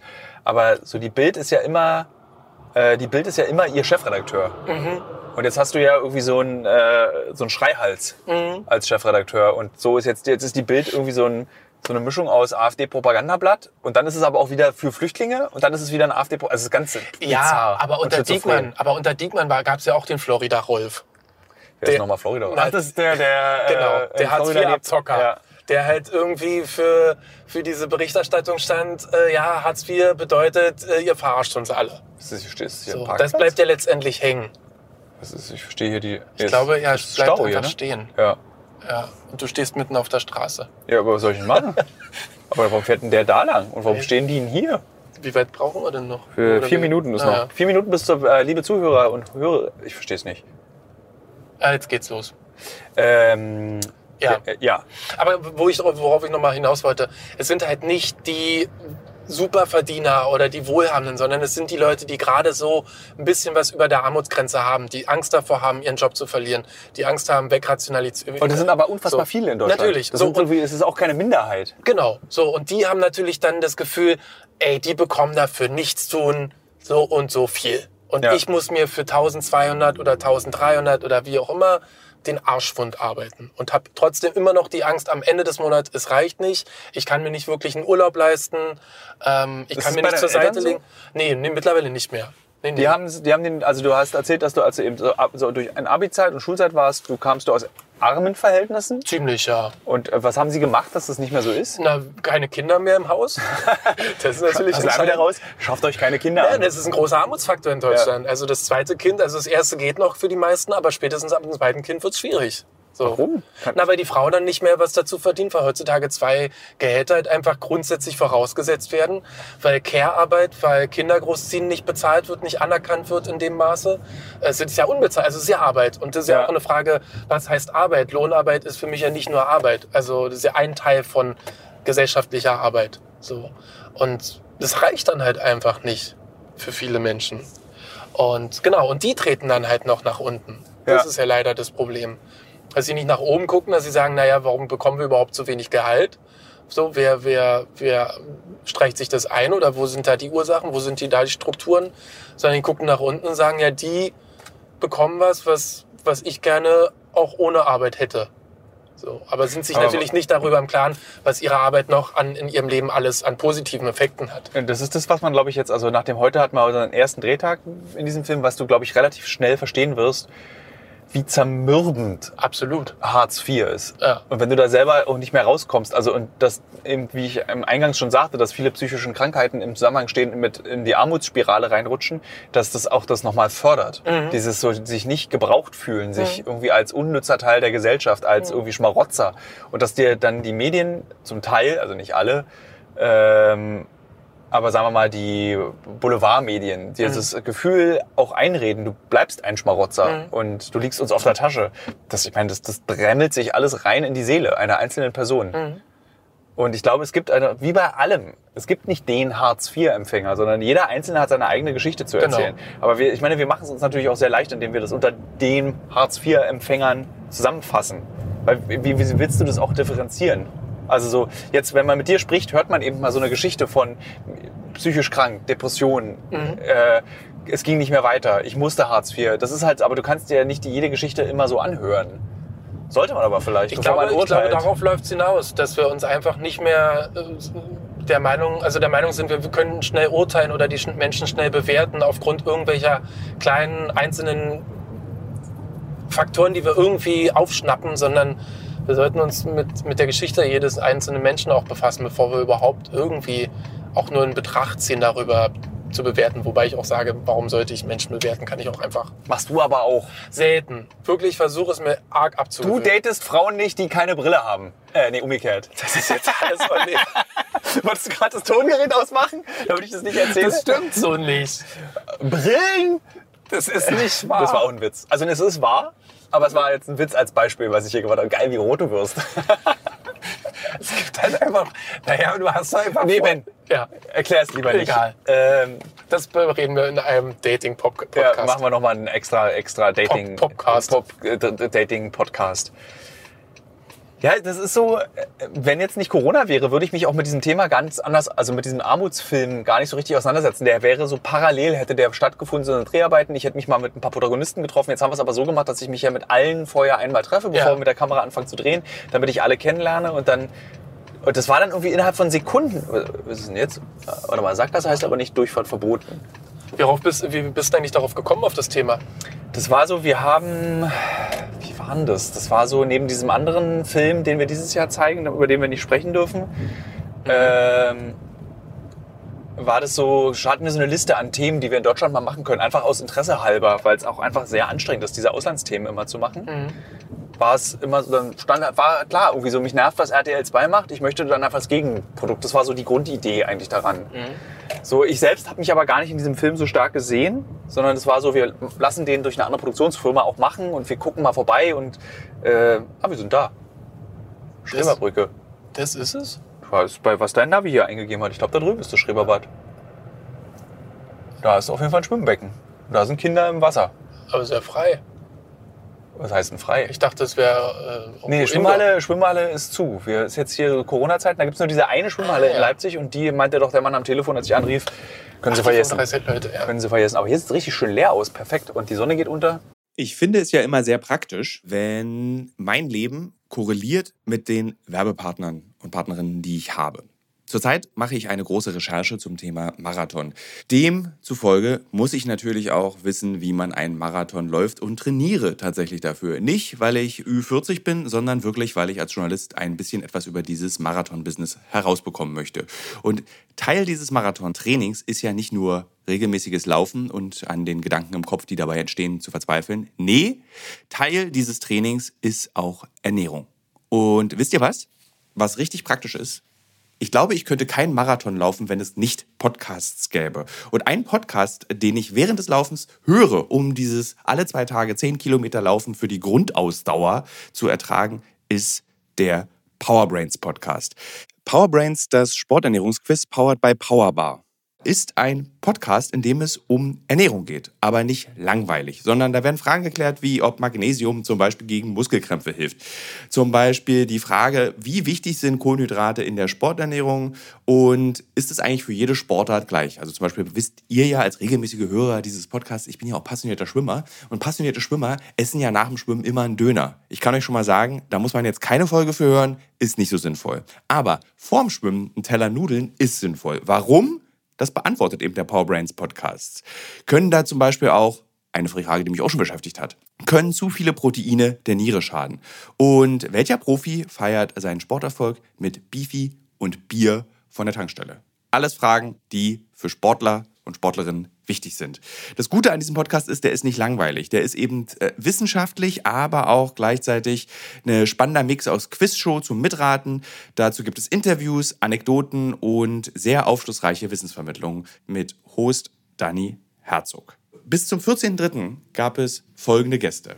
Der Ironman-Gewinner und Triathlet Sebastian Kienle, Legende Joey Kelly, TikTok-Fitnessstar Joe Wünsche und andere Gäste aus der Staffel sind René Adler, Otto Bulletproof, Jonas Deichmann, Imke Salander, Maren Schiller, die ich im Übrigen auch für die Recherche treffe, und viele mehr. Jeden zweiten Donnerstag erscheint eine Folge und ihr könnt es auch als Videopodcast gucken auf dem Powerbar YouTube-Kanal. Ja, ich würde sagen, wenn ich es beim Laufen höre, könnt ihr es auch beim Laufen hören oder wenn ihr die Innenseite eines Backofen reinigt oder wenn ihr Staubsaugt oder wenn ihr ähm, lange Pendelstrecken mit der U-Bahn habt, Straßenbahn oder im Auto. Egal. Es ist ein guter Weg, um die Zeit zu vertreiben. Es ist ein guter Weg, etwas über den eigenen Körper zu lernen. Ben und ich sind fertig mit dem Schwimmen in äh, Leipzig-Schreberbad. Sehr schön, kann ich äh, jedem passionierten Schwimmer empfehlen, auch wenn man abends hingeht. Es ist äh, leer, sehr leer. Und ähm, ich bin jetzt ganz schön aus der Puste. Mir zittert auch so ein bisschen das Bein, weil unser Drehtag noch nicht vorbei ist. Also ich treffe mich gleich wieder mit unserem Protagonisten Sven, der seit 15 Jahren Langzeitarbeitsloser ist, der irgendwie auch ein Hin und Her im Leben hatte, was sein eigenes Leben betrifft. Also so wie er was an welcher Stelle erreichen wollte. Und wir gehen jetzt zusammen aber Abendbrot essen. Und zwar Kesselgulasch. In der Nummer 2. So nennt sich das in Leipzig, die Litsch. Und ich erzähle so lange, damit Ben in Ruhe an seiner E-Zigarette ziehen kann. Ich deck mal noch den, das Mikro ab. Du mach doch einfach den Ton bei dir aus. Du, hast, du besitzt jetzt schon am Tongerät. Da kannst du so viel E-Zigarette rauchen, wie du willst. Und ich und laut mir reinhusten ins. Äh, und ich erzähle aber noch ein bisschen was. Ähm, und zwar habe ich mir lange im Vorfeld Gedanken gemacht über dieses Thema, wie man über Armut berichtet, weil das ist ja auch so eine große Schwierigkeit aus meiner Perspektive. So, ich werde niemandem erklären können, dass ich in diesem, so ein armer Hase bin, weil ich einfach auch viel arbeite und eben dafür auch Geld bekomme und gar nicht, also so, wie berichtet man über Armut, ohne dass man von, selber von oben herab auf die Menschen guckt? Und ich glaube, die einfachste Methode und die einfachste Antwort auf diese Frage ist, äh, da habe ich mal der Erziehung meiner Eltern sehr viel zu verdanken, weil sie mir einfach mitgegeben haben, dass man nie von Menschen auf Menschen herabguckt, egal was sie betrifft, egal was sie bewegt, ob sie arm, reich, krank, behindert, schwul, äh, nicht schwul, also anders sind als man selbst. Und sie haben halt mir beigebracht, so man guckt da nicht drauf runter, sondern wenn dann, wenn man irgendwas nicht versteht oder nicht nachvollziehen kann, warum jemand halt, dann fragt man gefälligst nach. Und ich hatte tatsächlich echt viel Schiss davor, diesen Film zu machen, weil das ist immer so, Tilo is looking at things. So, weißt du, Tilo steht neben Menschen, die Hartz IV bekommen. Das ist eine große Gefahr, ja. Ja, und irgendwie so, und sie haben uns echt auch viel Gedanken gemacht, auch mit dem Regisseur des Films, Stefan, äh, wie man das hinbekommt, dass ich eben nicht daneben stehe, während jemand einfach keinen Erfolg finanziell in seinem Leben hat. Ich betone finanziell, weil das heißt nicht, dass die Menschen unglücklich sind. Genau. Wie verhindert man zum Beispiel, dass man so eine Art Armutpornografie, so eine Armutromantik erzeugt, dass das irgendwie mal, guck mal, guck mal, die armen Leute hier in Deutschland, wie gut es denen in ihrer Armut geht und wie süß die ihr Leben leben. Und das ist alles gar nicht so einfach. Und das sind alles so Gedanken, weil ich will auch die Leute, also ich will sie auch nicht bloßstellen. Ich will auch sie nicht benutzen, um, guckt mal, guckt euch mal diese armen Schweine an. So, es war irgendwie, äh, ja, und heute war der erste Drehtag und man hatte irgendwie das, irgendwie haut's hin. Zumindest heute. Ja, aber du wirst ja immer diese Widersprüche haben. Die werden sich ja nicht auflösen. Die Nö. werden sich ja durch den Film ziehen und du wirst ja immer dieses Gefühl haben. Und auch dieses Thema Armut ist ja sehr von Ambivalenzen durchzogen. Und wichtig. natürlich kannst du ja auch Ja. glücklich sein mit wenig Geld. Also das ist ja, Glück hat ja mit Geld jetzt erstmal nur bedingt was zu tun. Ja. Also natürlich zu wenig Geld ist immer scheiße. Aber du brauchst auch nicht viel, um zufrieden zu sein. Was war das? 70.000 im Jahr ist das. Das ist diese absolute Grenze. Mehr braucht ein Mensch nicht. Um, wenn er 70.000 im Jahr verdient. Kommt auf die Studie drauf an. Und auf den Also ich finde Auftraggeber. 70.000 im Jahr ist auch schon ziemlich viel Geld. Finde ich auch. Äh, Also aber ich war letztes also, Jahr bei. Äh, das ist so. Ähm, ja, das ist, glaube ich, so eine Zahl, weil wenn du mehr also du kannst natürlich immer Millionär, Trilliardär, Sternzahl der, der werden, aber es bringt dir dann am Ende auch nichts. Du bist dann nur noch damit beschäftigt, es zu erhalten und noch zu vermehren, weil du halt irgendwie denkst, das wäre der Inhalt des Lebens. ja, ist krass. Aber wir waren ja noch stehen geblieben, wie du darauf gekommen bist. Das hatten wir, glaube ich, noch nicht Diesen Ende. Armutsfilm. Ach so, ja. Ja. Äh, na, weil wir eben darüber nachdenken, so auch mal deutsche Themen zu machen. Und weil auch viele Zuschauer von Uncovered auch mir immer geschrieben haben, ey, macht doch auch mal was in Deutschland. Mhm. Und sie haben tatsächlich recht. Also so, es gibt ja genug Themen, die es in Deutschland auch zu behandeln gibt, die man, die im Fernsehen und im geschriebenen Wort oft auch so einseitig berichtet werden. Also Mhm. so, und ich finde, da kann man mit dieser komischen saloppen Art, mit der wir Dinge betrachten, nämlich, dass wir so, ja, erzähl erst mal. Mhm. Mach mal. So, wir bleiben jetzt einfach mal den ganzen Tag bei dir. Wir bleiben jetzt mal vier Tage bei dir. Also so, was der Vorteil zum Beispiel an deutschen Drehs ist, obwohl das machen wir im Ausland ja auch, ganz lä- länger bei Protagonisten bleiben. Wir sind ja auch nicht nur einen Tag bei denen. Also jetzt beim IS-Film waren wir auch lange bei den Leuten. Ja, aber es gab auch schon Filme, wo wir relativ schnell rein und schnell wieder Was mich immer nervt. sind. Aber das ja. versuchen wir ja immer mehr zu reduzieren. Immer Ja. mehr zu, eigentlich nicht mehr zu machen. Dieses einfach mal so hin und wieder weg. ja. Ähm, und dann war eben, also es gibt, was sind so die großen Themen, die uns Deutschen bewegen? Also so Geld. Was sind so, also du kannst ja immer so gucken, was sind so Sorgen? Mhm. Geld, Kriminalität, Politik, Alter, Altersarmut, wo wir wieder beim Armutsthema sind. Mhm. Und wie können wir darüber berichten, ohne dass, äh, Klapper, Klapper, jetzt mal richtig lahm. Unsere Hotelschlüssel machen Äh, gerade Lärm. Äh, wie kann man darüber eben erzählen, ohne dass es so immer gleich ist? Ja. Hm, Jetzt geht's hier, aber jetzt, ich soll geradeaus weiterfahren, sagt das Navi. Na, und dass du dann, äh, dass du den Menschen, wie du es ja mit Auslandsthemen machst, die eigentlich keine Stimme haben, auch eine Stimme gibst. Und, und richtig Zeit auch. Ja, also, genau. Dass die auch mal richtig quatschen können. Dass Ja. es nicht immer nur so, sag mal den Satz, den ich brauche für mein Fernsehprogramm. Ja, genau. Dieser ist. typische O-Ton, ja, ich brauche noch den, um den Beitrag Ja. irgendwie voll zu machen. Und das macht irgendwie Spaß. Und irgendwie bin ich da ProSieben auch sehr dankbar, dass die das uns erlauben. Also Ja, immer, absolut. immer wieder. Also so selbst, und ich muss so ehrlich sein, als ich das erste Mal über dieses Armutsthema nachgedacht habe, war echt so bei mir so, boah, habe ich darauf Bock? Will ich das machen? Und dann muss man aber auch echt darüber nachdenken, so, okay, vielleicht muss man da auch über seinen eigenen Schatten springen, weil es ist ja irgendwie einfach wichtig. Aber woher kam dieses Gefühl, dass du darauf keinen Bock hast? Also, was war da so die Weil ich Abneigung? irgendwie, weil mich ja immer das Abenteuer so reizt. Ah ja. Weil ich das einfach null abenteuerlich finde. Mhm. Aber dann ist, und dann habe ich irgendwie einfach mir auch gesagt, na, vielleicht ist das Abenteuer, sich einfach mal mit Menschen auseinanderzusetzen, bei denen es nicht im Hintergrund explodiert, sondern bei denen die Kohle nicht reicht, um sich eine Pizza zu bestellen. Genau, die ja mit deiner Lebensrealität Ja. nichts zu tun haben. Nicht. So wie halt äh, eine, eine Näherin in Bangladesch ja Obwohl- auch nichts mit deiner Lebensrealität zu tun hat. Das stimmt, aber da ist, also da ist ja oft so, ist es ja bei diesen Themen so geil, Bangladesch, geil, irgendwie so, so tief in so ein Thema an so Orte kommen, an die keiner kommen kann. Mhm. Und bei Armut ist es so, du musst in Berlin einfach über den Alexanderplatz laufen. Dann Ja. siehst du das. So, du musst einfach mal irgendwie Sonntagnachmittag am Pfandautomaten bei Rewe vorbeigucken, dann siehst du es. Also so, das ist so. Da ist es präsent, aber trotzdem auch wiederum nicht. Ja. Und bei Uncovered ist es ja immer so, dass diese Figuren, die sich so im Schatten unserer Wirklichkeit befinden, die man nicht sieht. Nicht immer, aber und die wollen, und das ist so hier, also ich meine, du musst ja auch einfach mal in deinem sozialen Umfeld umgucken. Du hast, jeder Mensch hat Menschen im Umfeld, denen es finanziell nicht gut geht. Na klar. So, es sei denn, du bist halt irgendwie so äh, ein Blankenese aufgewachsen und deine Eltern Ja. haben sich darum gekümmert, dass du keine armen Menschen in deinem Umfeld hast. Sagen wir in unserem Umfeld, Ja, in unserem, um es nicht allgemein, äh, zu allgemein zu machen. So. Und für mich hat es auch so was Normales. Eine, eine, eine kapitalistische Gesellschaft besteht aus verschiedenen finanziellen Schichten. Mhm. Und äh, es ist nur vernünftig, dass wir zu all diesen Schichten Zugang haben und jeder versucht aus seiner Schicht, wenn er will, rauszukommen. Also es gibt ja auch Menschen, die, glaube ich, mit Hartz IV glücklich sind. Und man darf ihnen das nicht vorwerfen, dass sie das sind. Hm. Oder? Vielleicht hört das jemand und sagt, ja, ich bin glücklich. Also warum auch nicht?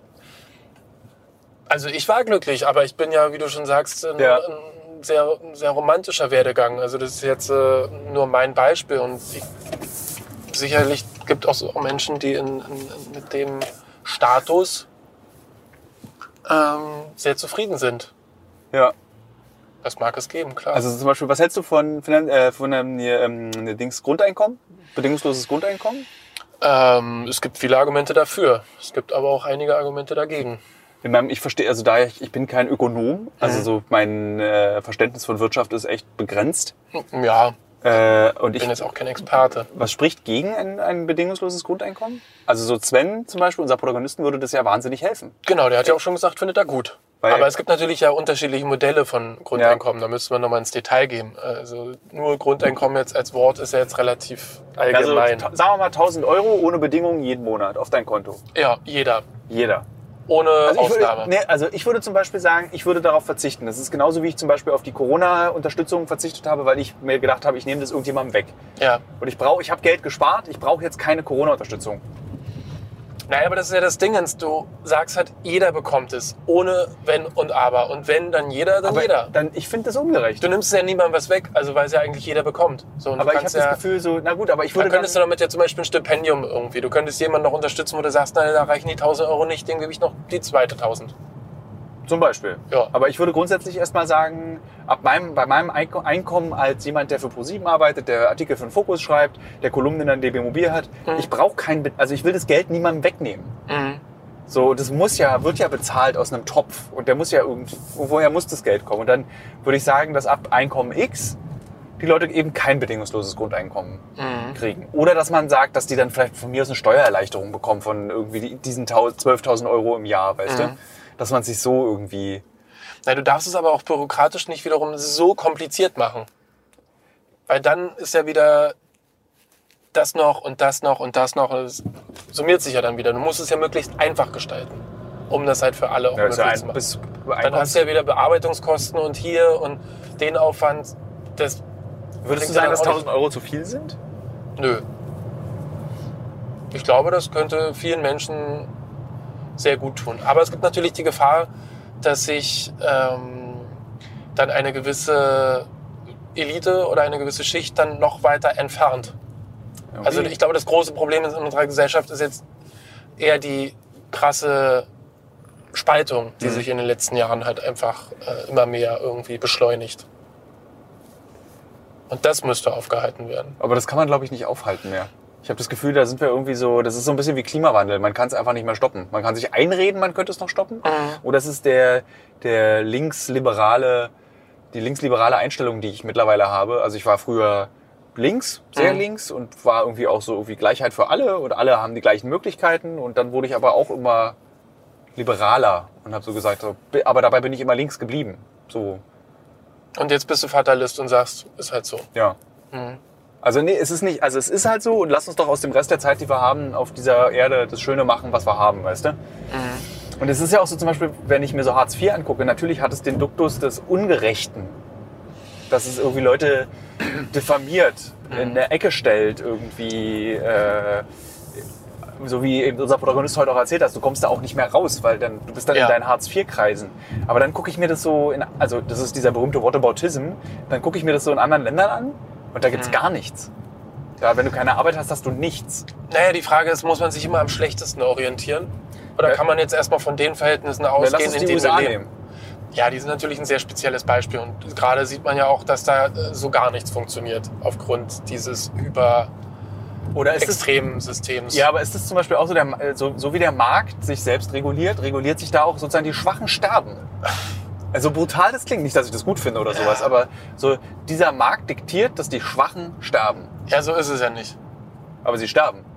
Der Markt, äh, was meinst du, der Markt? Wer Der- sind die Schwachen? alles- was ist der Markt? Also der Markt reguliert alles in den USA. Also von, von wer leistet, gewinnt, wer nicht leistet, verliert. Und wenn, es ist sehr simpel. Wer betrügt, gewinnt. Wer, äh, das, wer, Betrügen ist ja auch eine Leistung. Es ist wer ja andere Leute ausbeutet, gewinnt. Es, wer, äh, jetzt, wenn man, das so ganz, die- ja. wenn man das so ganz sachlich betrachtet, ist das eine Leistung. Leute so auszubeuten, dass sie sich ausbeuten lassen. Nicht, also ich betone nochmal nicht, dass die Hörer jetzt hier denken, äh, Tilo ist Monopoly, der Typ hier aus diesem Spiel, weißt du? Ach so, Ich muss abbiegen, ja. ja. Äh, sondern das ist einfach nur so ganz sachlich jetzt betrachtet, wenn du so willst, ist es eben genau das, was, was, was dieser Markt macht. Ja, So, ja, die Möglichkeiten, die dir gegeben werden, die nutzt du vorher aus. Genau. Okay, So. ja. Und damit ist auch gezeigt, okay, wenn wer im Kapitalismus nicht besteht, kann sich keine Krankenkasse leisten, stirbt an Corona. Es sterben Hunderttausende schwarzer Menschen in den USA, weil die, die in der Gesellschaft die Schwächsten sind. Mhm. Beziehungsweise People of Color. Ähm, und so, und so, da geht dann eben der Kapitalismus in, das, in die Menschlichkeit über. Mhm. Und diese Schwachen, theoretisch brauchst du in dieser Gesellschaft ja auch nicht. Die kosten den Staat nur, die kosten das Gesundheitswesen nur. Also jetzt wirklich, ich, ich wiederhole nochmal und betone nochmal, das ist nicht meine Meinung und ich finde das super, dass das so ist, sondern das ist jetzt, wenn wir das so ganz sachlich diesen Superkapitalismus mal uns angucken. Ja, ich glaube, das wird jetzt einmal für diesen Podcast sehr komplex. Findest du? Ich finde es Ja. gerade noch nachvollziehbar. Ähm, Ich weiß allerdings nicht mehr, warum wir darüber reden. ja, das ist genau das. Wir entfernen uns. Nee, aber was ich Naja, aber damit ist sagen will, jetzt extrem. Über, achso, jetzt weiß Ja. ich wieder. Was ich damit sagen wollte ist, in Deutschland gibt es dann eben dieses Hartz IV, Ja, was dich eigentlich davor schützen soll, dass du in die Obdachlosigkeit rasselst, zum Beispiel. genau. Das ist ja grundsätzlich erstmal gut. Eben. Ja, finde ich auch. Ich finde es halt einfach nur zu wenig. Okay. Und halt so wenig, dass die Leute, die noch Arbeit haben, Angst davor haben, dahin zu stürzen. Und es ist ja nicht nur dieses, ich bekomme Hartz IV, sondern vorher muss ich ja, wie schon gesagt, ich muss ja mich nackig machen, ich muss Ja. alle, alle Besitztümer, die ich irgendwie habe, erstmal aufbrauchen bis zu einem bestimmten Freibetrag und dann Hält geht's man so, ist es vielleicht dann, hält man so eine Gesellschaft am Laufen, dass du dein, dein, dein, den Mitgliedern deiner Gesellschaft, also deinen Bürgern, Angst einjagst? Dass du sagst so, weißt du, so früher sind die Eltern über die Straße gelaufen und haben gesagt, wenn du in der Schule nicht aufpasst, dann wirst du Müllmann. Dabei ist es eigentlich ein super Beruf im Übrigen. Ja. So, aber als Drohung. Und das heute, diese elterliche Drohung, dass man Diese Müllmann Drohung habe ich nie bekommen. Ich auch nicht, aber das ist so eine klar, kenn- du kennst diese Drohung, ne? Ja, die finde ich sehr schwierig, weil es ja. Aber du kennst sie. Nee, ja, nee. Aber du kennst- ich- ja, vielleicht als geflügeltes Wort oder so, dann wirst du Taxifahrer oder Genau so. sowas. Ja. Aber das ist natürlich extrem unfair, weil diese Leute ja auch einen extrem wichtigen Teil zu unserer Gesellschaft beitragen. Natür natürlich, aber es war trotzdem so nett. Da fällt mir gerade so ein Witz ein. Ich habe ja mal Kulturwissenschaften studiert. Ja. Kennst du den Witz? Was sagt ein Taxifahrer zum äh, Kulturwissenschaftler? Ein Döner bitte. Ja, Ähm, äh, wo steht geblieben? Genau, also diese Drohung von Ja. Eltern, du wirst dann eben Beruf X. Angst erzeugen. Angst erzeugen. Hilft Angst, dich anzutreiben. Genau, das ist dann sozusagen diese Drohung der Eltern und der Staat in seiner elterlichen Funktion, der sagt dann eben, ja, wenn du, nicht, wenn du dir keine Mühe gibst, dann kriegst du Hartz IV. Ich glaube, das ist genau diese Funktion, Angst. Ja, klar. Aber das ist ja auch die Angst, die die Eltern weitergeben. Also die haben die, ja, die haben die ja selber. Also die haben ja nicht nur Angst um das Kind, sondern erstmal um sich selber gehabt und jetzt übertragen sie es auf Kind. Und klar, Angst ist bis zu einem bestimmten Punkt auch ein Antreiber, aber es kann natürlich auch irgendwann ins Gegenteil umschlagen. Aber das wird mir zu allgemein. Ich weiß nicht, ob man das so, so allgemein fassen kann. Ich glaube einfach nicht, dass Angst ein gutes, eine gute nicht. Motivation ist. Ich glaube das auch nicht. Das So. ist so. Ähm, sondern für mich kann eine, Gesellschaft anders funktionieren. Weil zum Beispiel diese ganzen Protagonisten, die ich jetzt für den Film getroffen habe im Vorfeld, Ja. äh, die, die, ihr- die man ja dann, die ihr, liebe Hörer und Hörerinnen, dann in dem Film sehen werdet. Ich hatte das Gefühl, dass das Hauptmotiv, was die Menschen antreibt, ist so eine ganz diffuse Angst. So, also keiner von denen war irgendwie am Boden zerstört oder äh, irgendwie so irre, wie man es eben aus den RTL 2 Reportagen kennt. Alle waren unfasslich normal. Also das Mhm. waren wirklich ganz normale Leute. Und alle haben irgendwie immer so diese Angst, nicht sich selbst zu genügen. Und das war deren Antrieb. Und das ist der gleiche Antrieb, den auch ich habe, im Übrigen. Ja, den habe ich auch. Den kennen, glaube ich, viele. Ich glaube, aber. Und dann fragt man sich, warum in Deutschland, also es, die Frage wirst du nicht beantworten können, die können auch wiederum Ökonomen beantworten, so, wenn uns alle dieselbe Angst antreibt, warum ist die so unterschied, warum gibt es so unterschiedliche Varianten von unserem Leben? Also zum Beispiel Sven eben super gebildet, äh, so ein bisschen früh vielleicht aus der Schule raus, aber total smart, äh, hat sich bis heute, bildet sich immer weiter, immer weiter, raucht ein bisschen viel, das ist so das Einzige, was ich sagen würde jetzt. Ja. So. Aber wir beide sollten still sein, Dampfen halt. dampfen halt. Ähm, das ist so diese, diese Ungerechtigkeit des Zufalls. Selbstverständlich. Es ist Delitzsch. Ja. Weißt du, es ist eine kleine Stadt das, im Osten. Das ist das, worüber wir gesprochen haben, als wir hergefahren sind. Dieses, wie, dass ich echt, dass ich privilegiert bin, dadurch, dass ich in einer Großstadt geboren Genau. bin und mit dem Selbstbewusstsein, na klar kann ich Journalist werden. ja. So, ich glaube, wenn du in Delitzsch oder in anderen Kleinstädten groß wirst, dann musst du erstmal den Gedanken haben, na klar kann ich diese Stadt verlassen. Genau. Oder das Dorf. Ja. So. Na, und das auch wirklich wollen und nicht sagen, naja, vielleicht ist mir doch irgendwas so wichtig und vielleicht bin ich doch so heimatverbunden oder ortsverbunden oder meine Freunde sind noch hier und ich will einfach nicht weg. Ich sehe Ja. einfach keine, keinen Sinn darin, keine Perspektive darin, jetzt äh, hunderte Kilometer irgendeiner Arbeit hinterher zu fahren. Und die Frage ist ja auch, muss das jeder tun? Ja. So. Also warum setzt es eine Gesellschaft voraus, dass Menschen sich von ihren liebsten Menschen verabschieden sollen? Nur um arbeiten gehen Das zu ist, können. glaube ich, die Kompromissbereitschaft, die der Kapitalismus uns lehrt. Genau. Aber warte, lass uns mal Aber er arbeitet ja. Das ist ja der Punkt. Ja. Also er arbeitet, Also er macht halt einfach keine Ja. bezahlte Lohnarbeit. Und das ist ein großer Unterschied. Lass uns unserer nochmal zurück zu dir Gesellschaft. kommen. Ja. Ähm, also du hast dann dieses elf Monate Hartz IV bekommen? Mm, lass mich kurz nachdenken. Ja, sowas. Also Lass es uns der war ein- Einfachheit halber Ja, ja, es war ein knappes Jahr. Ähm, Sowas. Also du hast sozusagen von 450 Euro ein paar zerquetschte... Na, damals noch nicht so viel war. Damals waren es 3,85 oder sowas. Oder, ja, sowas. Also 385 und ein paar zerquetschte hast du gelebt. ja, und Wie die Miete noch. Wie, äh, also das war ja das Geld, was du, was du aufs Konto bekommen Genau. So. Mhm. Wie lebt sich das davon? Also ist auch eine blöde Frage, weil ich habe Mhm. irgendwie in meinem ersten Jahr nach dem Volo habe ich von 250 Euro im Monat gelebt, bei mir habe ich nicht verdient. So, das ist so. Ja, es gab vorhin, als wir das eine Interview mit ihm hatten, diesen Moment, wo ich mich selbst erkannt habe, als er von seinem Kreistagstreffen da gesprochen hat und er nimmt den ganzen Abend an einer Cola. ja. Dieses Gefühl kenne ich auch. Ich kann mir bestimmte Sachen nicht leisten oder ich will irgendwo dazugehören. Ich bin irgendwo. Ich kann mich noch an eine Situation in der Zeit erinnern, da hatte ich ähm, eine Freundin, die wollten ins afrikanische Restaurant und die hatten halt alle irgendwie Kohle und ich saß so da und ich habe gesagt, ich habe keinen Hunger. Einfach, Ja. weil ich mir irgendwie da das Essen nicht leisten konnte. Und ich habe dann halt den ganzen Abend nicht gesagt, ich kann es mir nicht leisten, sondern ich habe jetzt nur ein, ein Getränk getrunken. Und das Und war das mir ist unendlich Freunden nicht aufgefallen? Nee, es war, ja, es war ja eine Frau, mit der ich damals so mehr Gedatet zu habe. tun hatte und von der die Freunde und Freundinnen so Aber drei- wie, wie, wie unaufmerksam war denn diese Freundin? Ja, ist ja immer eine Frage, wie, wie, ähm, wie gut man das spielt. Also du, du lernst ja dann auch einfach, Du, allerdings bist du ja so ein Spinner. Du hast bestimmt dann auch sowas erzählt wie du, ich mache hier gerade eine Wasserdiät. nee, es ging gar nicht Ja. um Diät, ich habe einfach vorhin schon gegessen, ich habe jetzt gar keinen Hunger. Okay, So, ja. weißt du, da muss ich ja gar nicht groß rumspinnen. Also mir hat, glaube ich, der Magen schon geknurrt, als ich da gegessen Aber ich habe halt einfach getrunken und wollte mir nicht die Blöße geben, du, ich habe jetzt einfach gerade nicht das Geld, um mir mal 20, 30 Euro ähm, oder noch mehr für hier so einen Strauß, also ich hab, war damals ja Vegetarier, aber halt irgendwie für so ein Ja, für so ein Essen einfach fancy aus. Essen auszugeben, geht nicht. So, und, das, und die Das war mir damals auch auch... früher hat man sich auch so, ich habe immer mir so, ich hatte immer einen Freund, der hatte immer Geld. Mhm. Von dem habe ich mir immer so einen Fuffi geliehen. Das weiß ich immer noch. Ich habe dann immer so Monate gebraucht, um diesen Fuffi zurückzuzahlen. Ja, So ganz lange. So kann ich dir erst mal einen Zehner geben. Und das ist so, weil das ist so, davon hat Sven halt heute erzählt, von diesem sogenannten 50er. Ja. Das ist so wie so eine krasse. Und ich kann mich noch daran erinnern, das ist, wie gesagt, das ist gerade mal so zehn Jahre her oder so, Mhm. dass ein 50er über eine Hälfte eines Monats bei mir entschieden hat. Ja. So, wenn ich den habe, dann, ich meine, ich habe früher mich dann immer mit meiner anderen Oma, Oma Uschi, getroffen. Die hat immer 100 Euro pro Kaffee trinken mit Oma. aha. So eine Rechnung kenne ich auch. und dann war ich irgendwie so manchmal irgendwie so einmal am Anfang des Monats bei Oma und einmal am Ende des Monats. Ja. Und meine Oma hat das natürlich total durchschaut, aber sie, für meine Oma war das egal. Und wir haben es auch mit, mit offenen Karten gespielt. Und sie meinte dann so, aber gib irgendwie, wo gehst du denn jetzt heute Abend hin und gibst denn das aus? Mhm. Äh, aber ich kenne das, dieses Gefühl, dass du mit. Aber bei mir war das Ja. eben damals so, ich habe gerade, für den Hörer muss man das erklären, ich habe gerade Ben so auf die Schulter geklopft. Das war so, ich ging nie davon aus, dass der Zustand immer bleiben wird. Für mich war das so wie so eine Zwischenphase. Mhm. Und bei unserem Protagonisten Sven ist es halt so, Es ist dauerhaft. es ist dauerhaft. ja, es zieht sich durch sein Leben.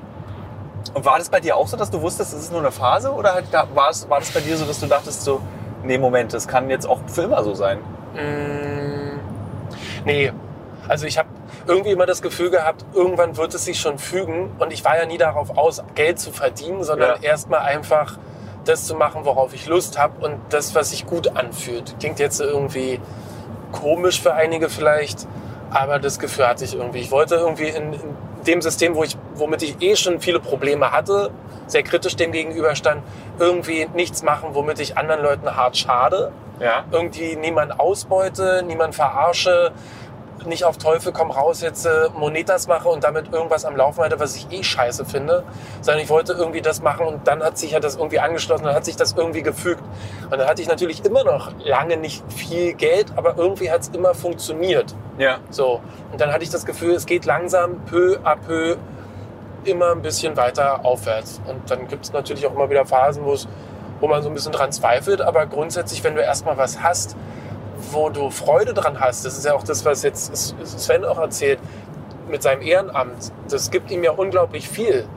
Und dann kriegt er immer wieder den Deckel von der Agentur. Ja. So, du bist nichts wert, weil du keine Lohnarbeit machst. Dabei arbeitet er 40, 50, teilweise 60 Stunden in der Woche und hilft vielen, vielen Menschen damit. Ja. Aber es wird nicht gewertschätzt. Und bei mir war natürlich dann die Wertschätzung über die Rückkopplung der Kolleginnen und Kollegen, über die Rückkopplung meiner Chefs dann irgendwann. Na, und auch die Kohle. Und Also, natürlich auch das Geld, dass ich mich am Leben halten konnte, dass ich niemand mehr auf der Tasche liegen musste, Ja. dass ich einfach dann gesagt habe, okay, nach dem guten Jahr und auch der, noch der einen Weiterbildung, die sie mir bezahlt haben, dass ich dann auch eine Festanstellung bekommen habe, jetzt bin ich drin und jetzt verbeiße ich mich so doll hier drin, dass ich da auch nicht mehr rausfliege. Wofür hast denn du in der Zeit deines Lebens Geld ausgegeben? Was waren so wichtig? Wofür wolltest du Geld haben? Weil das Naja, ich sag mal so am Anfang, nein, mein erstes Geld habe ich mit 13 verdient. Da sagen wir ich- mal jetzt so mit ja. den 20 nach Hartz IV. Also Ja. Du hast angefangen, dann so ein bisschen Geld zu verdienen. Ja. Und was war dir so, oder ja, was war dir wichtig? Was wolltest du dir von dem verdienten Geld kaufen? Also wo hast du dann zum ersten Mal diese Freiheit gespürt? Okay, jetzt ist jetzt ein bisschen nervig. Wir haben jetzt nämlich um gleich einen Termin, weil wir noch mal mit Sven Armbrot essen, wie ich sagte. Vor uns fährt aber ein Laster, der fährt 40. Und äh, ich bin ein großer Angsthase auf äh, Brandenburger und sächsischen Straßen, weil ich nicht auf zweispurigen Straßen gerne überhole. Ja, aber wir haben ja schon gesagt, dass wir uns auch Verspäten. ungefähr eine halbe Stunde. Das haut auch hin, wir sind jetzt Ja, 20.20 Uhr, 20, kommen wir Genau. an, laut, laut Navi. Also dann fahren wir jetzt hier einfach mal ein bisschen 40. Ähm, nee, Genau, das erste Geld. Ja, also was, was wolltest du, nee, nicht das erste Geld, sondern Ja. wofür wolltest du Geld haben? Na, musst du mich dann auch mal erst mal- gegenfragen dann. Ja, ja, einfach erstmal mich am Leben zu halten. Das war das Nee, Vordergründigste. das, das, war darüber hinaus. Ach, darüber hinaus. Also sozusagen, also wofür, also Das was hat dich angetrieben, Ja. damit du, ich brauche jetzt mehr Geld, weil ich will XY machen? mich hat nie das Geld angetrieben. Mich hat nie das, dass Deswegen. ich mehr verdient habe, Geld angetrieben. Nee, deswegen- das hat sich dann irgendwann ergeben. Also ich verdiene ja immer noch nicht sehr viel Geld, Okay, ich ich, anderes Beispiel. äh, du hast irgendwie so, Ja. dein Hobby ist, du sammelst irgendwie Swarovski-Schwäne. Nee, So, also hattest du irgendwas, wo du sagen würdest, dafür brauche ich aber Geld, damit ich das Hobby XY weiter betreiben kann? Oder das- Interesse oder die Neugierde oder. Ja, ich habe dann irgendwann angefangen, mir so meine, meine, meine Freiberuflichkeit so ein bisschen mit, mit die Technik noch und das und dass ich mir das irgendwie Das ist ein langsam lustiges aufbaue. Phänomen. Äh, Die Hörer und Hörerinnen dieses Podcasts kennen ja auch noch einen anderen aus dem Team, Flo, der ja auch wirklich eine Kirchenmaus, arm wie eine Kirchenmaus ist. Ja, und viel auch unbezahlte Arbeit und macht. viel unbezahlte Arbeit macht. Aber wenn er dann mal Geld hat, kauft er sich irgendwie für 6000 Euro ein Mikro. Oder für irgendwie so unfassbar teure Sachen. Ey, da bin ich aber gut aufgestellt. Nee, mir ging es gar nicht um die gute Aufstellung, sondern mir ging es darum, das habe ich gerade nicht und ich will unabhängig sein. Wenn ich einen Film machen will, dann will ich nicht irgendjemanden fragen, ob ich mir die Technik jetzt ausleihen kann, sondern ich will selber Ton haben. Das war zum Beispiel letztes Jahr eine große Investition. Okay. So, dass ich sage, wenn ich eine Doku mache oder wenn ich jetzt äh, übernächste Woche mit meinen äh, Filmworkshop-Jugendlichen einen Film über Obdachlosigkeit in Berlin mache, dann will ich niemanden fragen, ob ich dafür jetzt irgendwas kriegen kann, sondern ich will es einfach machen. Ja, aber du wüsstest ja, dass du von uns immer was bekommen würdest. Ne? Genau, das, vielleicht brauche ich auch noch die ein oder andere Optik, die ich nicht habe, aber ich will nicht zu viel. Weißt du, so Ja. dieses, ich will möglichst äh, mein eigenes Ding machen. So, das war, glaube ich, ein Antrieb. So, ich will Ah, okay, unabhängig aber okay, sein. das ist die Antwort. Ja. Sozusagen, dass du dann, da, bei dir ist es, ne gut, jetzt frag mich mal gegen. So, und Thilo, also bei mir war es die Unabhängigkeit. Was war es denn bei dir? Bei mir war es tatsächlich Reisen Ja. und Technik. Mhm. Ich wollte so, ich wollte, ich hatte immer im Hinterkopf, ich möchte, wenn ich irgendwie morgens aufwache und ich sage, ich möchte jetzt nach Taiwan, Mhm. dann möchte ich mir das leisten können. Nicht für Urlaub, sondern um was zu erleben, um es aufzuschreiben. Mhm. Und bei mir war das so, ich wollte, ich habe das gehasst, diese Abhängigkeit von so Auftraggebern. Mhm. Dieses so, dass ich, also ich habe früher ganz viele so Auslandsreisen immer gemacht über Reportagen, die ich geschrieben habe und habe dann immer an die Auftraggeber nicht, habe ein Land, wo ich hin wollte, mir gesucht und eine Geschichte da drin gefunden und dann die Geschichte verkauft, damit ich ins Land fahren kann. Yep. Und mich hat es aber genervt, dass ich immer erst das machen mu- musste. Mhm. Und eben als Nerd Technik. Also ich wollte irgendwie Videospiele spielen, ich wollte mir irgendwie ein Spiel kaufen, wann ich kann. Äh, Das waren so ganz blöde Sachen. So, ich wollte halt einen Mac. Ich wollte einen iPod damals Mhm. haben. Wenn ich ihn mir kaufen wollte, hätte ich ihn mir kaufen wollen. Und dann bin ich halt tatsächlich in diese kapitalistische Tretmühle her. Tretmühle gibt's nicht. Tretmine oder Mühle. Tret, doch, Tretmühle gibt's. Ins Hamsterrad. Hamsterrad. Da bin ich dadurch ja da, da reingefallen. Also Ja. so, okay, der neue iPod kostete irgendwie damals irgendwie 900 D-Mark. Mhm. So. Und 900 D-Mark hieß für mich. Nee, weil das war schon Euro-Zeiten, als ich dann so. Also der, der kostete dann irgendwie so 800 Euro oder so und das hieß, ich muss irgendwie zwei Reportagen schreiben. Und dann Mhm. habe ich immer alles in meinem Leben so gerechnet. Und wenn man in seinem Leben so rechnet, dann bekommt man Probleme mit dem Finanzamt. Weil die, die 800 Euro, die du für eine Reportage bekommst, da muss man auch noch Steuern von zahlen. Ja. Die kannst du nicht direkt gleich wieder ausgeben. Das dann fängt man an, sich so. einzubilden, naja, Moment, aber ein iPod ist ja nun auch eine Betriebsausgabe. Mhm. Und dann denkt man, dass man nie Steuern zahlen muss. Äh, es ist ein äh, großer Irrglaube, den Ben und ich beide äh, erfahren mussten. Ich Knallhart. habe ihn dieses Jahr erfahren, ja. du hast ihn dieses Jahr erst Ja. erfahren. 2020 erst? Nein, ja, eigentlich letztes Jahr. Ja. Aber es zieht sich jetzt noch so in das Jahr. Aber Ja, den Fehler macht jeder Freiberufler. ja, muss man, man muss halt auch Fehler machen. Ja. Das gehört dazu und das erzählt einem ja. Also natürlich erzählt Doch, eigentlich aber es ist, eher, ja, aber es ist eher so Mundpropaganda und der eine hört das und der andere hört das und irgendwie. Es gibt ja kein Seminar. Also natürlich gibt es das, aber jetzt nicht. äh, Es, es gibt immer ja. die Geschichte von dem, der du, da musste ich plötzlich 100.000 Ja, Euro ja. nachzahlen. Dann, ja, das passiert mir nicht. Ich bin nicht derjenige, der So das viel passiert. ist es zum Glück bei mir lange nicht. Ja, ich habe recht lange gedacht, dass man die Rechnung direkt sich was davon kaufen kann. Ähm, naja, egal. Ähm, Zurück. zurück zum Thema. Ja. So. Genau, und dann, als ich, wie ich vorhin eben sagte, dann so eben erst so mit 32, 33, 34 hatte ich dann so die erste finanzielle Freiheit. Mhm. Also es hat bei mir auch echt, ich habe halt mit 22 angefangen zu arbeiten und ich habe echt, musste zehn Jahre Mhm. durchhalten. Also ich hatte auch irgendwie so, äh, also ich habe dann irgendwie, es gab dann diesen Moment, wo ich dann schon auch relativ viel verdient habe als Freiberufler. Aber ich habe das ganze Geld auch dann wieder reinvestiert. Also weil ich Mhm. dann angefangen habe, diese Firma aufzubauen. Genau. Also jetzt die, die Uncovered macht. Also ich hatte dann trotzdem nicht mehr Geld. Also ich habe dann auch bis, bis 31 in der WG gewohnt. Mhm. 32 eigentlich, so, drei, so in dem Dreh, also es war dann irgendwie so ein fließender Übergang und jetzt mit 39 habe ich das Gefühl, okay, jetzt habe ich ein erwachsenes Leben. Mhm. Jetzt habe ich so, okay, ich weiß, wo Geld herkommt, ich weiß, wie ich damit umgehen soll. Ich habe mich mit Geld aus, ich habe mich auch nie mit Geld aus, ich konnte auch nicht mit Geld umgehen. Geld war mir immer Schnuppe. Das war Mhm. dann so, aber das habe ich gelernt, das ist ein Satz, den du nur sagst, wenn du genug Geld verdienst. Mhm. Aber stimmt ja nicht, weil dir war ja Geld irgendwie auch Schnuppe. Mir war auch Geld total Und mir war egal. ja auch Also ich hab Schnuppe, wirklich- als ich kein Geld hatte. Also deswegen. Ich habe von wirklich von gestern auf morgen gelebt und es war mir total egal.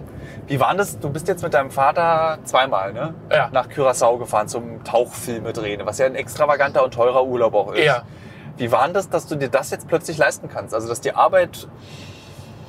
Naja, ich habe es mir halt nicht komplett alleine geleistet, sondern er hat halt auch schon was dazugegeben. Also er hast wollte mir das mit mir unbedingt machen. Ja. So, und äh, er hat halt auch viel davon bezahlt. Ich habe jetzt einen Anteil gezahlt, aber es ist nicht alles. Ich könnte es Ah, okay. nicht komplett. Ja, ja. Also so weit bin ich noch nicht, dass ich jetzt sage, ich kann mir so ein extravagantes Hobby alleine komplett irgendwie leisten. Oder mein Vater hat von Anfang an äh, immer mich dabei unterstützt bei dem, was ich dann gemacht habe. Also mir auch meine erste Kamera irgendwie finanziert damals, irgendwie mit der ich dann halt viel gedreht habe.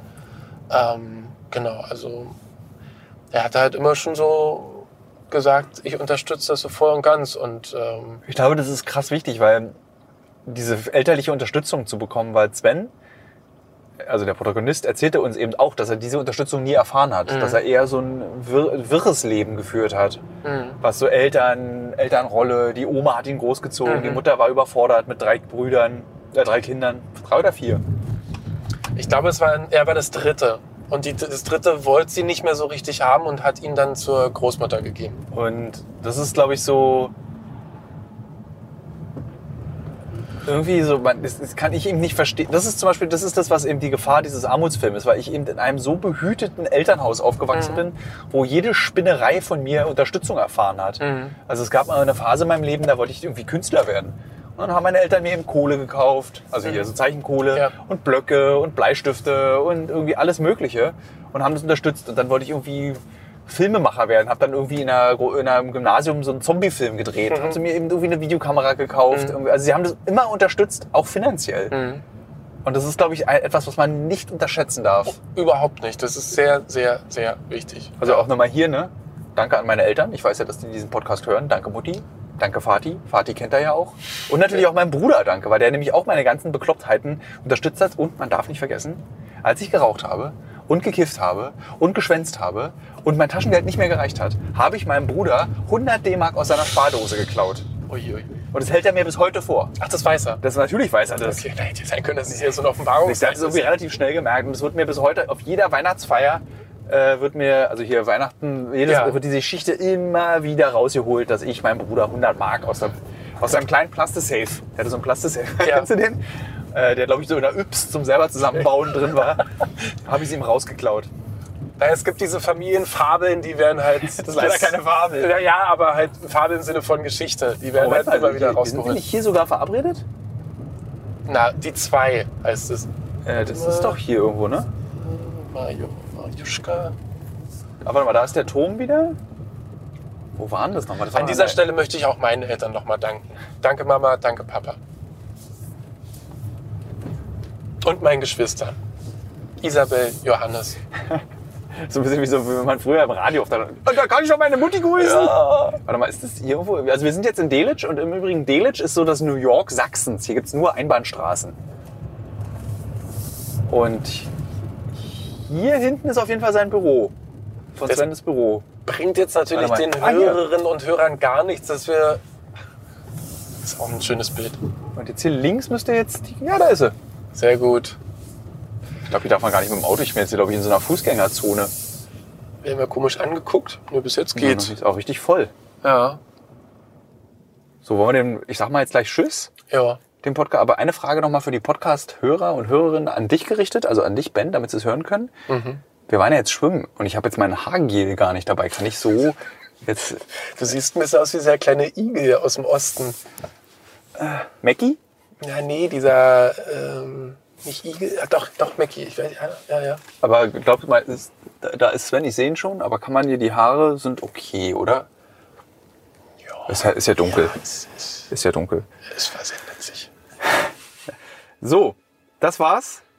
Mhm. Diese Folge wurde präsentiert vom Mobilfunkanbieter Five und ähm, wir hören uns nächste Woche, liebe Hörerinnen und Hörer. Tschüss. Danke, Ben. Danke. Verdrück ich den Ruf. Danke dir. Da auf den Leuchteknopf? Da auf den, der nicht mehr. Genau.